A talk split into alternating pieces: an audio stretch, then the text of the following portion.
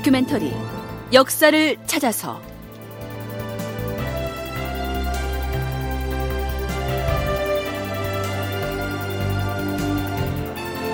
제 480편 마을 입구에 정려문을 세운 뜻은 극본 이상락 연출 임종성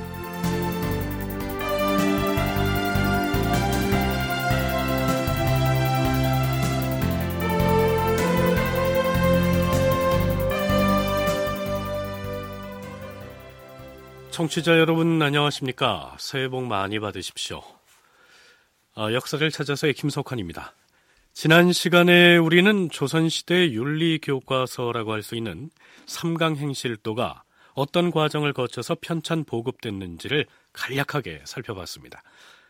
자, 오늘부터는 삼강행실도에 어떤 내용들이 실려 있었으며 그 행실 사례들이 무엇을 의미하는지를 구체적으로 살펴보기로 하겠습니다. 무릇 삼강 인간이 지켜야 할 큰 도리이니 군신과 부자와 부부의 별의를 마땅히 먼저 알아야 할 것이다.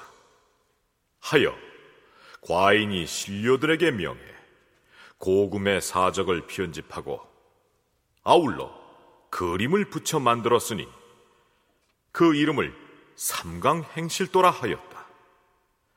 이제 이것을 인쇄하게 하여 서울과 외방에 널리 펴고 학식이 있는 자를 선택해 늘 가르치고 지도하여 일깨우게 할 것이며 장려하고 권면하여 어리석은 백성들로 하여금 모두 알게 하여 그 도리를 다하게 할 것이다. 세종이 교서를 반포해서 삼강행실도의 편찬을 알린 이때는 세종 16년 서기론 1434년이었습니다. 이 삼강행실도는 삼강행실 효자도, 삼강행실 충신도, 그리고 삼강행실 연려도로 구분할 수 있는데요. 그러나 조선 왕조실록을 보면 전국의 각 고을에서 효자와 연려들을 적극적으로 발굴해서 조정해서 포상을 했던 기사가 건국 직후부터 아주 많이 올라 있습니다. 태조 4년 9월 16일의 기사를 보면요. 전국의 각 도에서 효자, 순손, 의부, 절부 등을 조사해서 보고하게 합니다. 그 내용이 이렇습니다. 전하, 탁씨는 전라도 광주 사람인데 부친이 돌아가자 상복을 벗지 않고 3년상을 마쳐 싸우며 그의 모친을 봉양함에 있어서도 정성과 공경을 다하니 고을에서 입을 모아 그의 효성을 칭찬하고 있어옵니다. 또한 김사진은 충청도 전이 사람이온데 노모를 봉양하기 위해 아침 저녁으로 반찬을 올리되 반드시 자기가 먼저 맛을 보고 난 뒤에 올리고 부모의 뜻을 순종하여 오래도록 게을리하지 않았다 하옵니다. 아주에 사는 공도지라는 자는 나이 27세에 부친을 여의었는데 가난한 데다 직업도 잃어 스스로 살아갈 길이 막연하므로 그 아내가 다른 고을에 옮겨 살자고 권하였으나 차마 선영을 떠날 수 없다고 하면서 신을 삼아 팔면서 재향을 게을리하지 않았사옵니다. 임주 사람 이만귀는 부모의 상고를 당하여 8년이나 분묘를 지켰고 청주 호장 손희는 무오년에 외구가 갑자기 고을에 침입하여 모친과 아내와 누이 동생까지 다 외구에 붙들려 가게 되자 목숨을 걸고 곧바로 적진으로 들어가서 모친을 업고 산에 올라가 죽음을 면하게 했고 끝내 효성으로 봉양함으로써 자식의 직분을 다했사옵니다.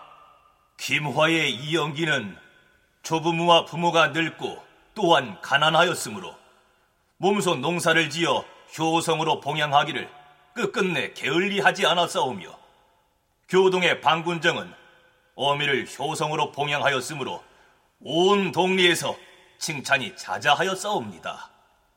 광주 사람 이적은 군대에 갈 날짜를 잊어버려서 광주 도병마사 조희구가 그를 극형에 처하고자 했사온데 이적의 아들 이호생이 그의 부친을 끌어안고 대신 죽으려고 했사옵니다.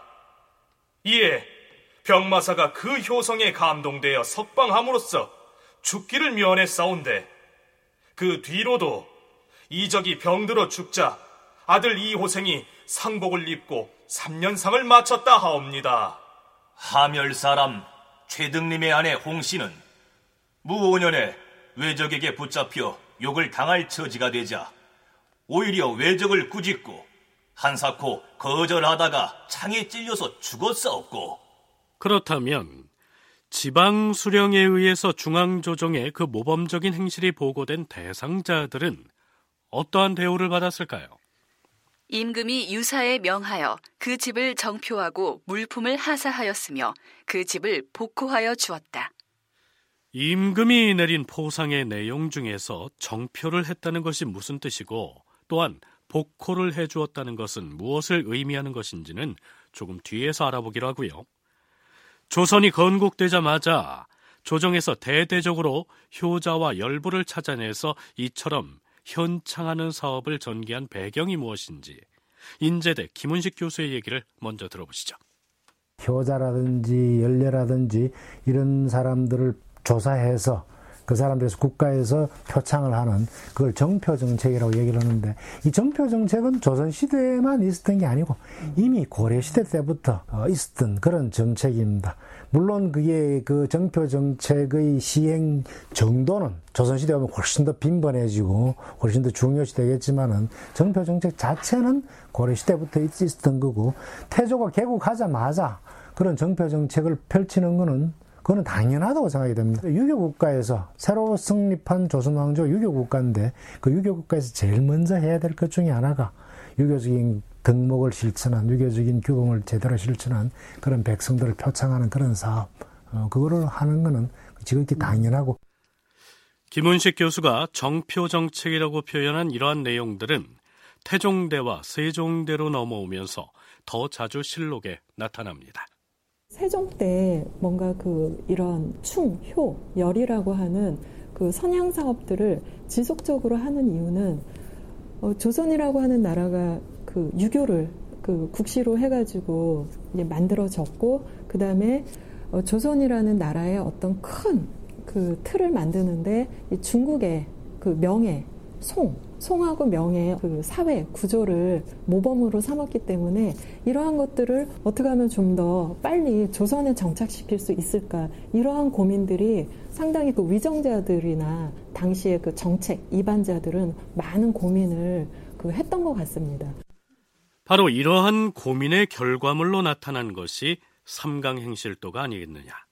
한국학중앙연구원 정혜은 선임연구원의 의견이 이러합니다. 그런데 정혜은 연구원은 이렇듯 조선 초기 효자나 열부에 관한 기사가 집중적으로 나타난 것은 이 시기의 왕조실록이 민간 생활에 관련된 내용들을 많이 실었던 때문이기도 하다고 얘기합니다. 조선 전기 같은 경우는 그 다양한 그 민간의 어떤 생활상들이 실록에 많이 반영이 되어 있습니다. 하지만 조선 후기 실록을 보게 되면 정치사 위주의 그 실록에 그 내용들이 구성이 되어 있습니다. 그래서 우리가 그 조선왕조 실록을 봤을 때, 아, 조선 전기에는 이런 사례가 많이 나오기 때문에 이러한 일들이 많을까? 그것도 일정 정도 진실이긴 하지만 실제로 여러 가지 그 연구 성과들을 보면 조선 초기보다는 후기에 훨씬 더 많은 그 연료나 그다음에 효자들이 더 많이 그 탄생을 하고 있습니다.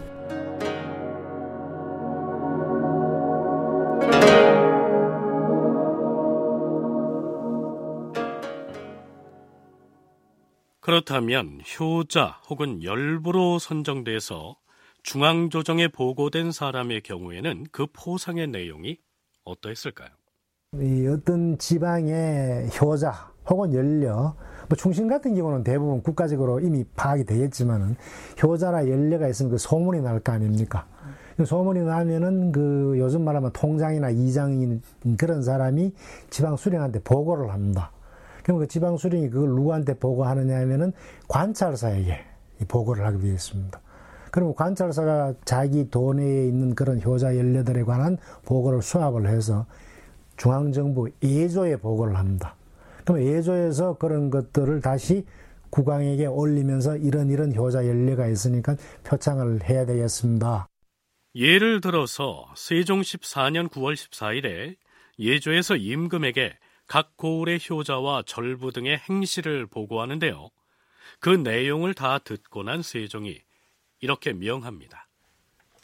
예조 판서가 보고한 바를 과인이 잘 들었도다.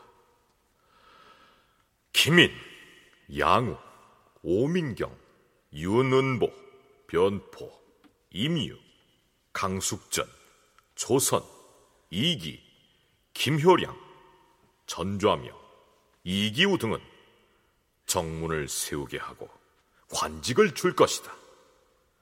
또한 황해도 평산부에 거주하는 송을생의 아내 조 씨는 나이 25세 남편이 사망한 뒤 어미가 개가를 하도록 권하였으나 따르지 아니하고 지금까지 23년 동안이나 수절하고 있다 하니 그 뜻이 가상하다. 이 여인에게 정문을 세워주고 복호하라. 고을의 수령이 추천한 인물을 중앙조정의 예조에서 선정해 임금에게 표창을 상신하면 임금이 그 효행이나 절의를 칭찬하는 의미로 정표를 내리죠. 이 정표의 정은 깃발 정자입니다. 착한 행실을 세상에 널리 드러내서 알리는 것을 의미하죠. 정이라고 하는 건 표식입니다. 기, 처음에는 정이라는 게 깃발인데 나라에서 내리는 것은 깃발이 아니고 이 현판 나무에다가 뭐 효자 누구 누구 누구 뭐, 뭐 연려 누구 누구 뭐 이런 식의 구체적인 인적 사항을 적은 그런 현판을 내려줍니다. 그럼 내려주면은 그 현판을 어디다 보관하느냐는 두 가지 방법이 있는데 하나는 집 대문에다가 그 대문 들어가는 입구에다가 위에 그 현판을 거는 수가 있습니다.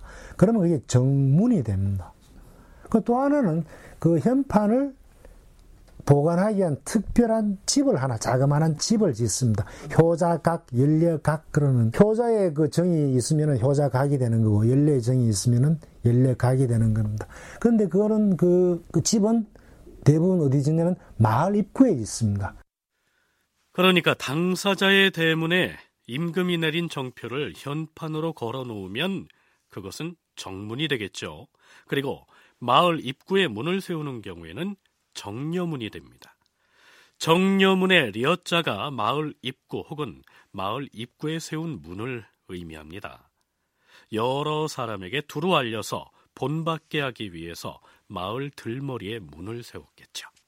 우리가 흔히 홍살문이라고 많이 그 얘기를 하고 있습니다. 홍살이라고 하는 것은 그 혹은 붉은 홍자인데요. 그러니까 붉은 문입니다. 어, 그래서 우리가 어떤 그 전통 있는 그런 그 양반 마을에 가면 간혹 그 마을 들어가는 입구에 일종의 그 이렇게 통과하는 문처럼 게이트처럼 창살처럼 되어 있는 조형물을 바로 우리가 흔히 얘기하고 있는 정려 또는 홍살문이라고 합니다. 이 홍살문을 받는 경우에는 국가에서 많은 특혜를 줬습니다. 가장 중요한 특혜가 뭐 비단도 내려주고 쌀도 내려주고 음식물도 내려주지만 민간 사람들이 가장 좋아했던 그 상은 아마도 호에 부과된 역을 면제해 주는 것이 아니었을까 그렇게 음. 생각을 합니다. 당연히 그것을 받는 사람들은 굉장히 명예롭겠죠. 그 명예는 자기의 명예일 뿐만 아니고 그 집안의 명예이기도 하고 명예가 주어질 뿐만 아니고 동시에 그게는 물질적인 혜택이 따릅니다. 그 물질적인 혜택이 따르는데 그 물질적인 혜택은 뭐 다양하게 경우에 따라서 다릅니다만 가장 기본적인 것은 복호라 그럽니다. 복호는 호역을 면제한다는 뜻입니다. 호에 부과되는 면, 그 역.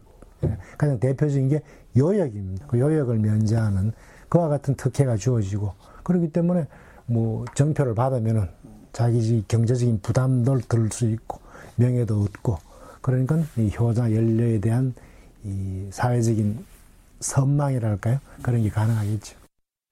네, 그러니까 정려한다, 정표를 내린다, 혹은 정문을 내린다, 정려문을 세운다 이러한 말들이 모두 같은 의미로서 효행이나 충절로 모범을 보인 사람에게 임금이 상을 내린 경우를 일컫습니다. 물론 연료로서 정표를 받아서 문을 세웠다면 연료문이 되겠죠.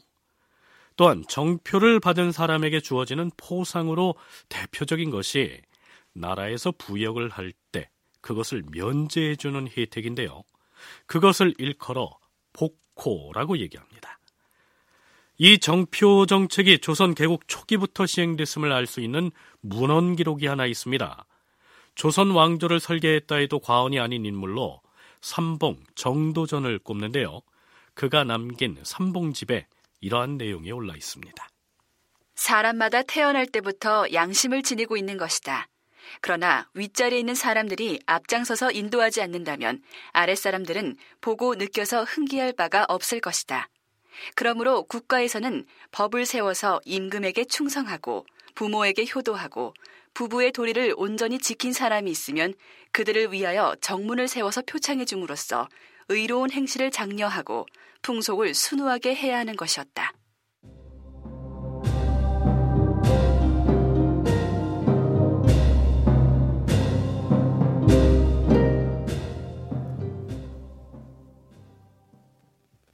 자, 그럼 이제부터는 삼강 행실도에 수록되어 있는 사례들을 살펴보기로 하지요.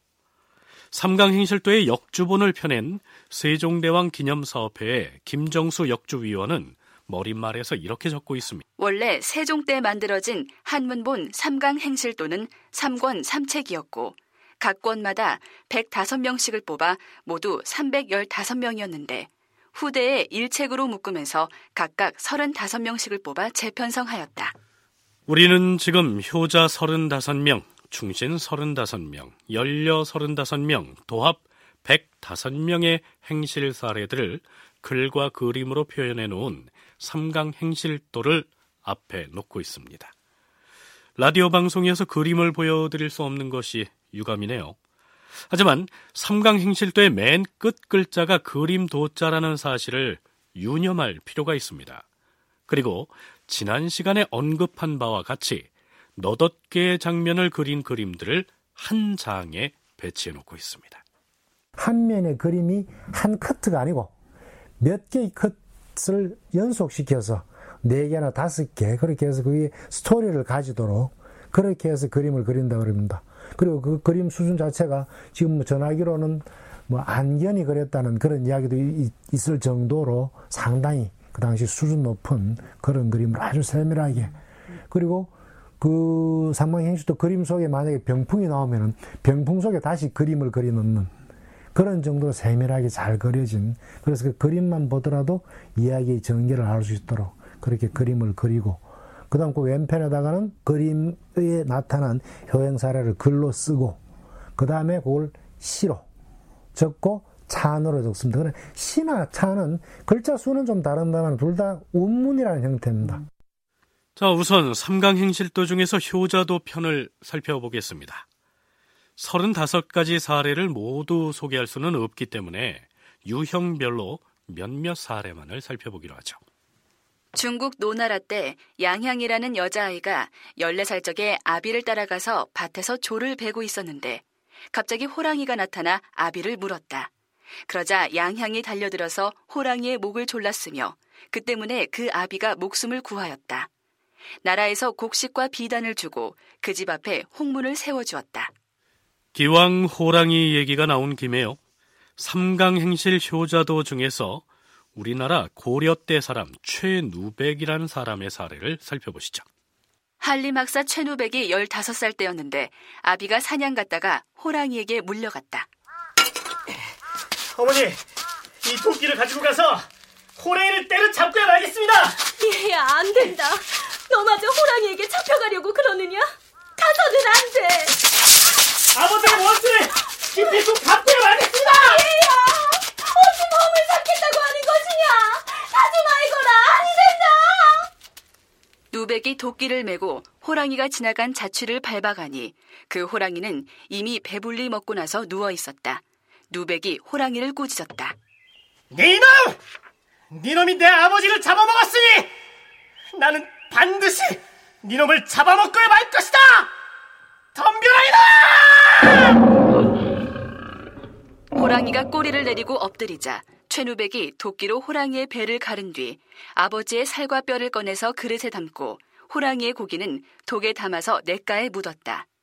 누백은 아버지를 장사 지내고 심요살이를 하였다. 하루는 잠이 들었는데 네, 15살짜리 소년이 도끼로 호랑이를 때려잡고 호랑이의 배를 갈라 아버지의 시신을 수습해서 장사를 지냈다 하는 내용입니다. 호랑이가 등장하는 행실 사례는 삼강 행실 연려도에도 소개되고 있습니다. 그 내용은 조선왕조실록의 태종 13년 2월 7일 기사에 고스란히 올라 있습니다. 안동 사람 유천계의 저김 씨는 나이가 38세였는데 유천계가 군대에 나아가게 되었다. 남편 유천계는 그날따라 밖에서 자겠다며 나갔다. 아내 김 씨는 남편이 가져갈 식량을 준비하였다. 드디어 자정이 되었을 무렵.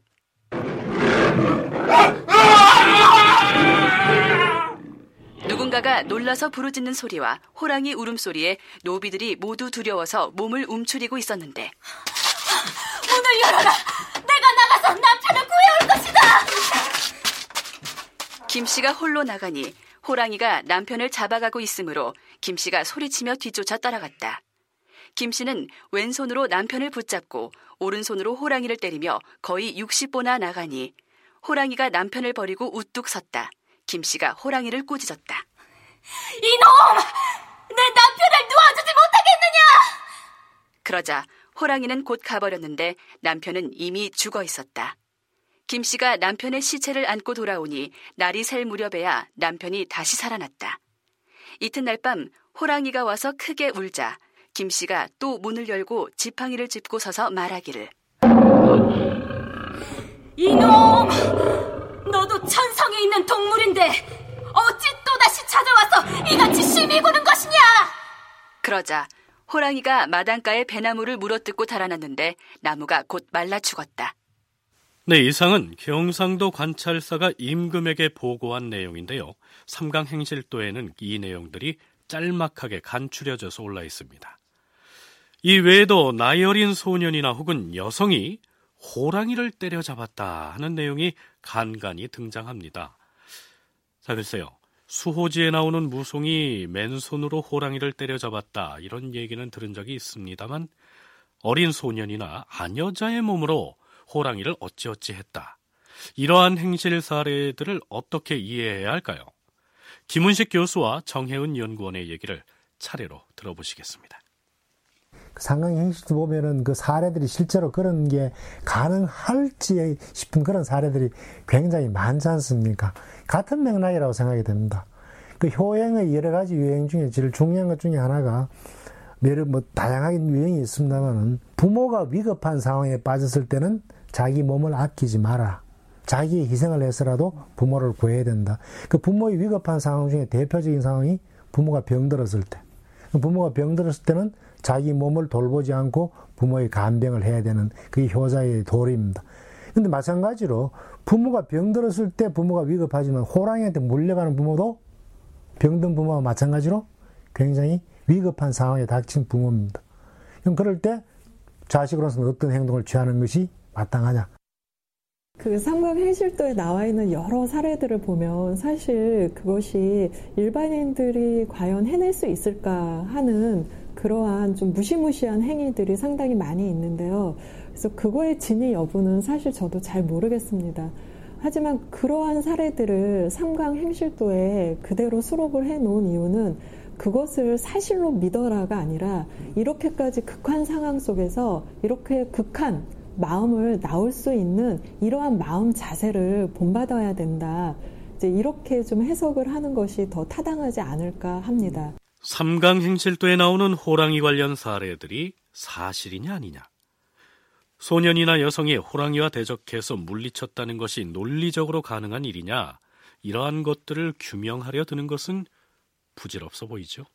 부모가 위급한 상황에 처했다는 그런 상황을 설정할 때 심각한 심한 중병에 든 부모 이외에 당시 사람들이 생각할 수 있는 가장 큰 위급한 상황. 그게 바로 호랑이한테 물려가는 호랑이의 습격을 받는 상황. 그렇게 돼서 이 호랑이 이야기가 등장한 게 아닌가. 저는 지금 그렇게 보고 있습니다. 그러니까 삼강행실도를 엮은 사람들이 이러한 이야기들을 통해서 전하려고 하는 메시지는 이런 위급한 상황에서도 죽음을 두려워하지 않고 부모를 혹은 남편을 구하기 위해서 뛰어드는 희생정신이 아니겠느냐 이러한 얘기죠.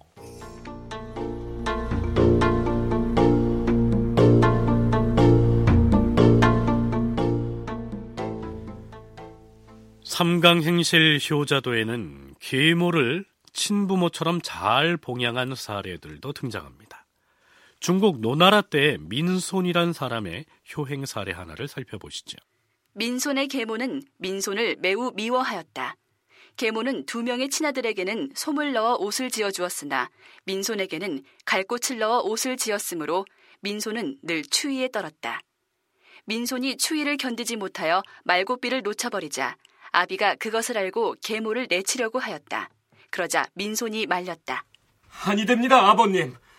어머니가 집에 있으면 한 명의 아들이 죽을 것이나 어머니를 내쫓아 버리면 새 아들이 죽을 것입니다.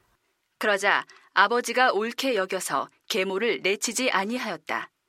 계모도 스스로 뉘우치고 민손을 어여삐 여기게 되었다. 자, 그 다음 삼강행실 효자도는 물론이고요. 조선왕조실록의 효행 사례에 가장 자주 등장하는 내용은 부모의 병을 치유하기 위한 자식의 단지, 즉 손가락을 자르는 행위입니다. 이러한 효행 사례는 세종실록에만도 여러 차례 등장하는데요. 세종 2년 10월 18일치 기사의 내용을 살펴보시죠. 과인에게 정표를 내려달라고 청한 자가 누구라 하였는가? 예, 전하. 전라도 향교의 생도인 지활이 아전인 석진의 효행을 아뢰어 왔사옵니다. 어디 석진이란 자의 효행을 말해보라. 석진이라는 자의 아비 되는 사람이 풍질이 나서 날마다 한 차례씩 발작을 하면 기절하여 한참이 지난 뒤에야 깨어나게 되었다 하옵니다. 음, 풍질은 딱히 잘 듣는 처방도 없다 하지 않았는가? 그러하옵니다, 전하. 하여 석진은 밤낮으로 울부짖으며 애절하게 기도하면서 널리 약을 구하고 있었사온데 어느 날 한 승려가 찾아와서 말하기를 그 병에는 산 사람의 뼈를 갈아 피에 타서 먹이면 나을 것이다. 이렇게 가르쳐 주었다고 하옵니다. 어찌 아픈 사람을 살리자고 산 사람의 뼈를 내놓으라 할 수 있단 말인가? 그래서 어찌 됐는가? 석진은 곧 자신의 무명지를 자른 다음 잘라낸 마디를 피에 타서 아비에게 드렸다 하옵니다. 허허. 그래서 아비의 병은 어찌 됐다 하는가? 그렇게 하자 아비의 병이 조금 낫고 두 번째 먹이니 병이 다 나았다 하옵니다. 대개 그 몸을 상하게 해서 부모를 섬기는 것이 효도의 옳은 방도라고 할 수는 없사오나 그 효행이 좋게 민심을 감동케 할 만하옵니다. 특히 석진은 아비가 병이 들어있는 4년 동안에는 자기의 옷끈을 한 번도 풀지 아니하고 좋은 음식을 한 번도 먹지 아니하여 파리한 몸이 되었으니 그것이 첫 번째 본받을 일이 없고 날마다 의원과 약을 구하는 일만 하느라고 비록 그 동네 사람이나 족친들의 모임에도 한 번도 참여하지 아니하였다 하오며 부모를 섬기는데 그 낯빛을 살펴가며 순하게 받들어 싸없고 비록 그 아비가 어렵고 큰일을 하라 하여도 일찍이 부모의 마음을 거스른 적이 없는 것이 셋째 본받을 행실이오며 그 고을 사람들이 그 효행을 칭찬하면 자식의 도리로 떳떳이 할 일이니 좋게 말할 것이 무엇이냐고 겸손해 하면서 남들이 혹 알까 두려워하였다 하오니 그것이 네 번째로 본받을 만한 행실이옵니다. 청하옵건대 석진의 문에 정렬을 세워서 그의 효행을 격려하심이 가할 줄 나옵니다. 기꺼이 그리할 것이다. 그자의 문녀에 정표하고 그의 역을 면제하게 하라. 그런가 하면 세종 14년 9월 13일치 실록 기사를 보면 이러한 내용이 임금에게 보고됩니다. 전하, 창원부 사람 김효량은 나이 15세에 아버지가 광지를 얻게 됐다 하옵니다. 의원이 치료를 해도 효과가 없었는데 산 사람의 뼈가 가장 좋다는 말을 듣고 스스로 손가락을 끊어서 그 잘린 마디를 볶아 말려서 가루로 만든 다음 이를 술에 타서 마시게 해 병을 고쳤다 하옵니다. 부모의 병을 치료하기 위해서 손가락을 끊는 사례는 세종대에 집중적으로 많이 나타납니다. 주로 그 질환이 바람풍자의 풍질인 경우가 대부분이죠. 아마도 이 시기 풍질을 치료하기 위한 처방으로 산 사람의 살이나 뼈를 복용하면 효험이 있다는 처방이 나돌았던 모양입니다. 평소에 부모한테 어떻게 효도를 할 것인가. 물론 그 방법이 단지 뭐 손가락을 자른다든지 허벅지를 도려내서 그 태운 살을 드시게 한다든지 하는 지금으로 봐서는 잘 그 생각할 수 없는 그게 과연 효일까 하는 그러한 방식이지만 당시로서는 그러한 방식들을 효라고 이렇게 현창을 하면서 그러한 방식들을 권장했던 것은 아마도 그러한 본인의 어떤 살신이라고 하는 이러한 그 살신의 정신들을 보여주는 부모님한테 보여주는 것이 바로 효다. 이러한 부분들을 좀 이렇게 더 많이 얘기하고자 했던 것이 아닐까 그렇게 생각이 듭니다. 그런데 이 단지 행위가 아무리 부모의 병을 고치기 위한 효행에서 비롯됐다고는 하지만 살아있는 사람이 스스로의 몸을 해친다는 점에서 일정 부분 논란이 있었던 모양입니다. 세종 14년 11월 28일의 실록 기사를 보면 임금과 예조판서 사이에 이런 얘기를 주고받습니다. 전하, 백성들 중에는 손가락을 끊어서 병든 부모에게 약으로 드리기도 하옵니다. 손가락을 끊은 일 따위는 비록 중용의 도에 비춰볼 때 지나치다 할 수 있사오나 부모를 위한 자식의 지극한 정에서 나온 것이오니 이런 경우 등급을 상등급으로 하심이 가할 줄 아옵니다. 배운 자라도 아직 도리의 그릇됨과 올바름을 잘 알지 못하거든. 하물며 어리석은 백성이야 학문을 알지 못하니 그들이 어버이를 위하여 불사에 미혹당하거나 무당에게 미혹된다 한들 어찌 탓하겠는가? 또한 손가락을 자르는 경우에 이르러서는 비록 정도에 부합하지는 아니하나 어버이를 위하는 마음이 절실한 자인즉 그 자들을 상등급으로 하여 정표를 주는 것이 옳을 것이요. 하지만 의학적으로는 그것이 풍질들의 질환에 아무런 효과가 없다는 분석이 지배적입니다. 본인의 몸을 다치게 하면서 그 효를 드리는 행위들, 그러니까 대표적으로 손가락을 끊는다든지 아니면 본인의 어떤 그 살, 특히 그 허벅지 살을 도려내서 그것을 잘 태워서 그것을 어떤 물이나 이제 이러한 거에 그 섞어서 이렇게 드리는 행위들은 사실 한편으로 생각을 해보면 단지는 그 헌혈, 요즘 말로 말씀드리면 헌혈이라고 말씀드릴 수가 있고요. 그다음에 허벅지 살은 단백질 공급이라고도 말씀을 드릴 수가 있습니다. 그래서 당시로서는 지금과 그 당시의 환경이 생활 환경이 많이 달랐기 때문에 지금으로 봐서는 야만적이고 비과학적인 그러한 행동들이 당시에서는 충분히 이렇게 해야만이 우리 부모님이 살아날 수 있다고 하는 또한 삼강행실 효자도에는 현실적으로 가능하지 않은 신이한 내용들이 효행 사례로 올라 있기도 합니다. 대체로 중국의 사례들이 그러하지요.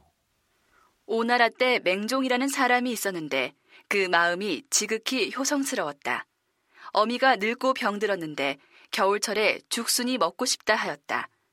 맹종이 대나무 숲에 가서 울고 있었는데 이윽고 죽순 두어 줄기가 나오기에 그것을 가져다가 국을 끓여드렸더니 어미의 병이 나았다. 그런가 하면 송나라 사람의 효행 사례에는 이러한 내용도 보입니다. 오이라는 사람은 어미에게 지극히 효도하였다. 한 번은 신령이 꿈에 나타나서 이렇게 일렀다. 오이는 듣거라. 너는 내일 낮에 벼락을 맞아 죽을 것이니라. 오이가 깜짝 놀라서 빌었다. 신령이시여, 저에게는 늙은 어미가 있어옵니다. 제발 어미를 돌보게 해주십시오. 사정은 딱 하나. 하늘이 하는 일이라 어찌 할 수 없도다. 하는 수 없이 오이는 어미가 놀랄까 걱정되어 아침에 밥을 해서 바치고 어머니, 이웃마을 누이 집에 다녀올까 합니다. 그러나 어미가 자꾸만 가지 말라고 붙잡았다. 그런데 이윽고 하늘에서 검은 구름이 일더니 천둥 소리가 요란하게 울렸다. 그날 밤 꿈에 신령이 또 나와서 말했다. 오이는 듣거라. 네 효도가 지극하므로 하늘이 옛 죄를 사하시니 부모를 더욱 공경하여 모시도록 하라. 네, 좀 황당하지 않습니까? 여기에서 한 가지 생각해 볼 문제가 있습니다. 삼강행실도가 백성들에게 유교적인 생활규범을 계몽하기 위한 목적으로 편찬됐다면 자식이 평소에 일상생활에서 본받아서 실천할 수 있는 효행 사례들을 내보여야 할 텐데요.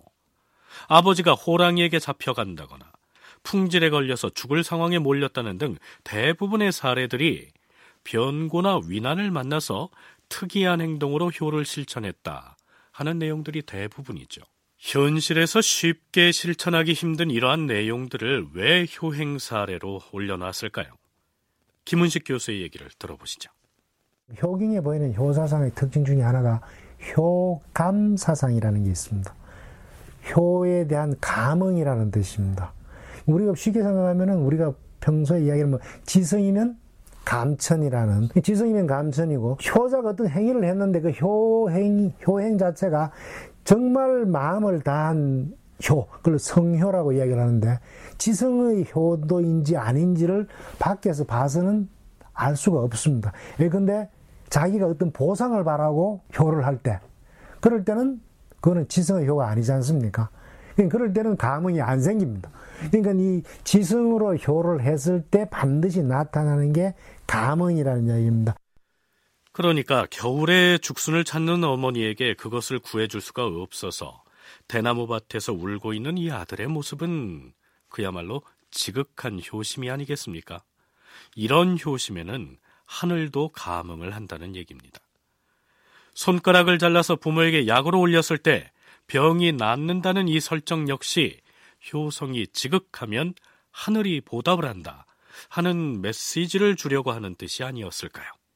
굉장히 독실한 효도행을 했는데 그런데 그게 어떤 특별한 감흥 현상이 나오지 않으면 효자로 인정하지 못하는 그런 경우도 생깁니다. 한 가지 예를 들면 손가락을 잘라서 아버지를 살려야 제대로 된 그 성효가 되는 건데 손가락을 잘라서 아버지한테 약을 해드렸는데 아버지 돌아가셔 버리면 그건 효로 인정이 될 수가 없습니다. 성효가 인정이 안 되는 거죠. 그건 손가락 자를 때 딴 생각이 했다는 이야기입니다.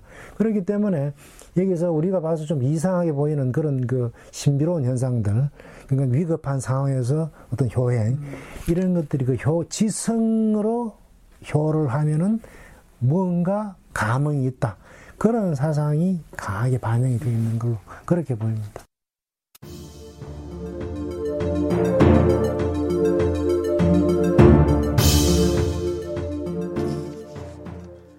그렇다면 삼강행실도의 효자도는 이후에 백성들의 윤리 교과서 구실을 어느 정도 했을까요? 명종 때에 활약했던 이문건은 자신의 문집인 묵제일기에서 숙희라고 하는 손녀딸의 효행을 기록해 놓고 있는데요. 이 숙희는 어려서부터 공부하기를 좋아해서 천자문을 배웠을 뿐만 아니라 세종대에 만들어진 바로 그 삼강행실도를 읽고 공부했던 소녀였습니다.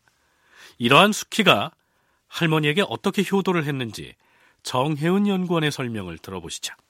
할아버지가 이 아이한테 뭘 가르치냐면 삼강 행실도를 가르칩니다.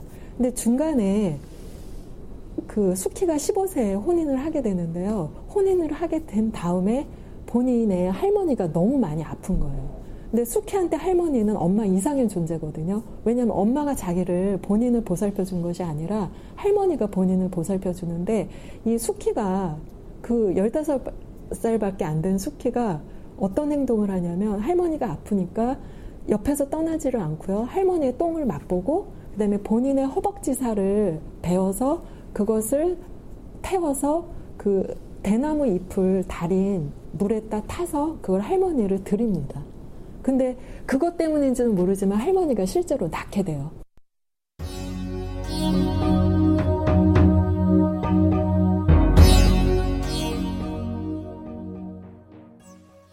자, 그렇다면 부모가 살아있을 동안에만 효성으로 봉양하면 그걸로 끝일까요?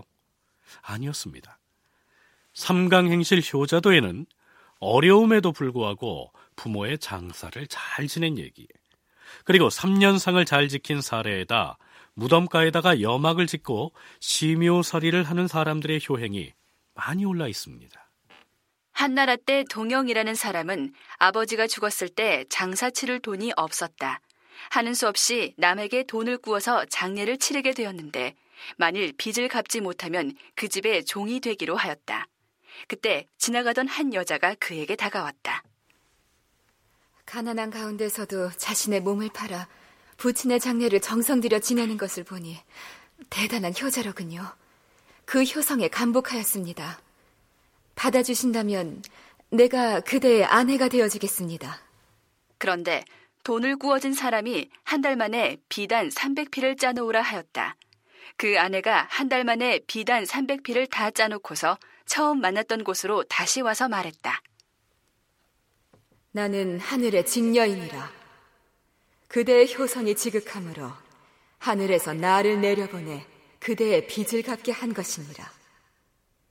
이제 할 일을 마쳤으니 나는 하늘로 올라갈 것이다. 여자가 몸을 놀려 허공으로 올라갔다. 아무리 가난해도 몸을 팔아서라도 부모의 장례는 제대로 치러야 한다는 얘기가 되겠죠. 장례를 잘 치렀다 해서 끝날 일이 아니었고 돌아가신 뒤에라도 결국 부모를 잊어서는 안 된다는 점을 삼강행실 효자도는 강조하고 있습니다.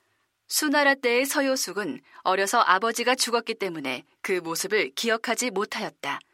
그래서 효숙은 어미한테 작고한 아비의 모습을 물어서 그 모습을 그림으로 그려서 사당에 모셔놓고 아침 저녁으로 제사를 지냈다. 수십 년을 섬기되 성난 표정을 단 한 번도 짓지 않았다.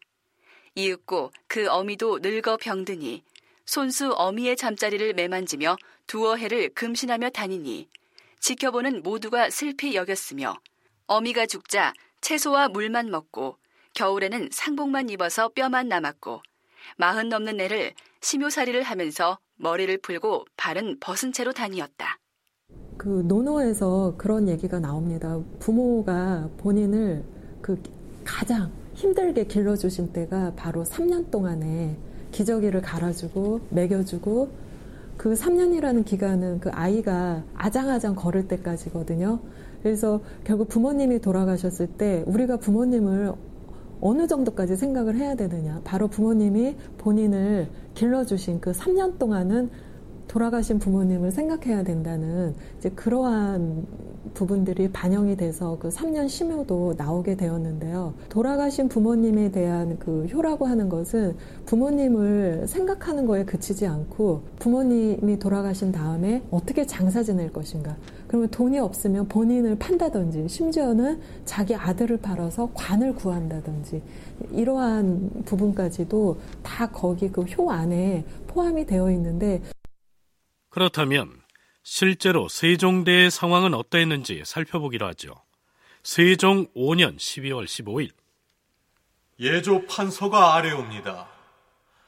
임강에 거주하는 전 성균 직강 김반의 효성이 지극하였기로 그에게 정표를 내리시길 청하옵나이다. 김반의 효행이 어떠하였기에? 김반은 일찍 부친을 잃고 모친 섬기기에 지극정성을 다하더니 모친이 사망하자 상중의 모든 일을 한결같이 문공갈에 의하여 하고 불경을 읽는 등 불가의 의식은 행하지 아니하였사옵니다.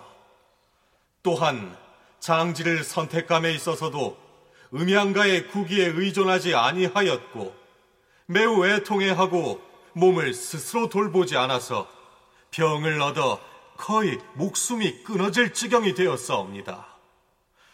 이에 온 고을 사람들이 술과 고기를 권하였으나 끝내 듣지 않고 3년간 여묘에서 살았사옵니다. 심효살이를 마치고 행장을 꾸려 집으로 돌아오려고 할 때 차마 하직하고 떠나지 못하여 3일간을 울부짖어 싸우며 또한 사당을 세우고 출입할 때에는 반드시 고하였고 매양 기일을 당하면 이틀 동안 아무것도 먹지 않아 온 고을이 그 효행을 칭송하고 있사오니 청컨대 포상을 권장하는 은전을 더하시옵소서. 음, 김반에게 정문을 세워주고 세금과 부역을 면제해 주도록 하라. 세종 12년 11월에는 제주도에 사는 양심이란 사람이 또 세종으로부터 정표를 받습니다. 전하, 전라도 감사가 공문을 보내왔사온데 제주 사는 아무개에게 정표를 하사하실 것을 아뢰고 있사옵니다. 무어라, 효행을 실천하는 사람이 제주도 사람이라 하였는가? 그러하옵니다, 전하. 제주에 사는 전 교도 양심이라는 사람은 나이 15세에 아버지가 임지를 알았사온데 사방에서 약을 구해드려서 드디어 병을 고치게 하였다 하옵니다. 그러다 아버지가 죽자 무덤가에 여막을 짓고 여묘살이를 하였다 하는데 그 예가 매우 극진하였다 하옵니다. 또한 어머니를 효성으로 섬기었사옵니다. 그러다 어머니가 죽자 또 여묘살이를 하려 하였사온데 형제와 친척 모두가 집이 가난하니 하지 말도록 말리었사오나 듣지 않고 자신이 흙과 돌을 날라서 무덤을 쌓고 소상과 대상의 절차를 모두 가래대로 집행하였사오니 바라옵건대 정문을 세우고 그에게 관직을 내리시길 청하고 있사옵니다. 3년간 여묘를 사는 것은 아들 된 사람으로서 당연한 일이 아니던가. 부모의 무덤가에서 지내기 위해서 쳐놓은 막을 여막이라고 하고요. 무덤을 지키면서 사는 것을 여묘살이 혹은 시묘살이라고 하는데요. 아마도 세종 제위 중반 무렵에 이르면 시묘살이를 하는 사람들이 많아서 그 정도의 효행으로는 정표를 받기가 쉽지 않았던 모양입니다. 그러나 세종은 그가 제주도 사람이란 사실을 들어서 전라도 감사의 청을 받아들입니다. 이 사람은 멀리 바다 건너에 사는 사람이니 특별히 그의 효성을 정문으로 표시하도록 하라. 3년상에 관해서는 이미 우리 프로그램에서 상세히 다룬 적이 있죠.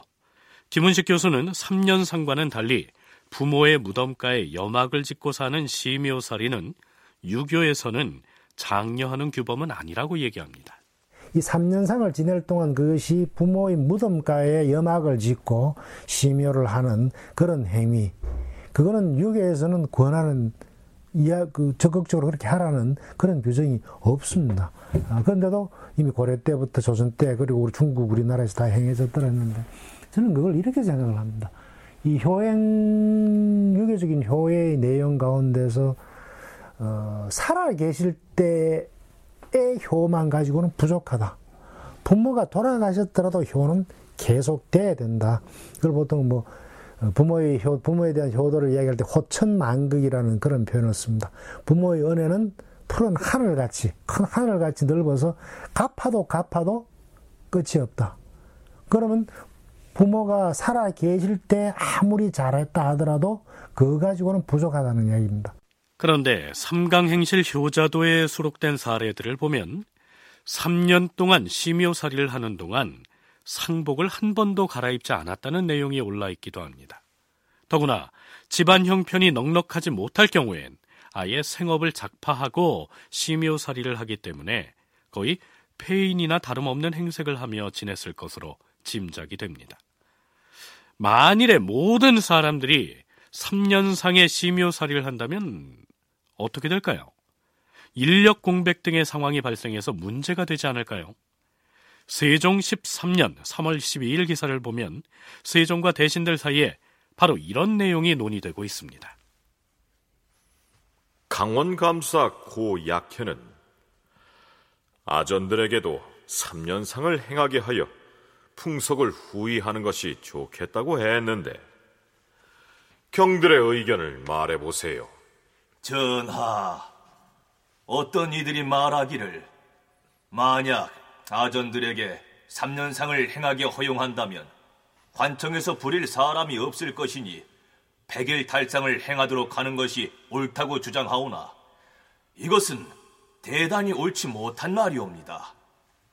3년상이란 귀천의 구별 없이 균일한 것이옵니다. 그렇사옵니다. 관청에서 부릴 사람이 없어진다곤 하나 대체로 보아 100명 중에 상을 치르는 사람은 대개 10명을 넘지 않을 것이옵니다. 법을 세워서 제도를 정하는 마당에 사소한 폐단을 생각했어야 되겠사옵니까? 시위 군사의 경우도 크게 걱정할 필요가 없을 것이옵니다.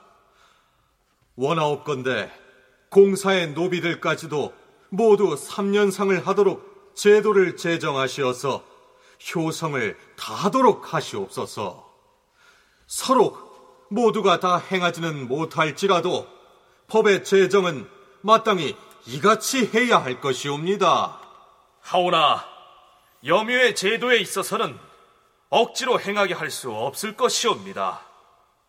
비천한 사람들이 심유살이를 하게 되면 처자의 부양을 돌볼 겨를이 없을 것이옵니다. 경들의 말이 옳습니다. 아전 중에서 상중인 자가 있다 하여도 일시에 몰려 있지는 않을 것이오. 비록 3년상을 행하도록 허용한다 하더라도 사역을 시키는데 지장이 있지는 아니할 것이며 하물며 지금은 나라가 태평하니 군사들이 3년상을 행한다 하더라도 문제가 없을 것이에요. 그러나 대신들 중에는 만약 아전들까지도 모두 3년상을 행하게 하였다가 아전들이 몇 명밖에 안 되는 작은 고을에서 일시에 상을 당한다면 누구를 불러 쓰겠느냐고 걱정을 하는데 그 말은 일리가 있어요. 만일에 부모의 분묘에 염악을 짓고 시묘살이를 하겠다는 자가 있다면 누구라도 들어주는 것이 옳을 것이요. 개 중에 속으로는 별로 효심이 없으면서 사역을 기피하려고 억지로 하는 자가 있겠으나 그렇더라도 들어주는 것이 좋을 것이요. 3년상은 제도적으로 하도록 규정을 하되 심요살이의 경우에는 제도화하지 않는 쪽으로 여론이 모아집니다. 다큐멘터리 역사를 찾아서 다음 주 시간에 계속하겠습니다.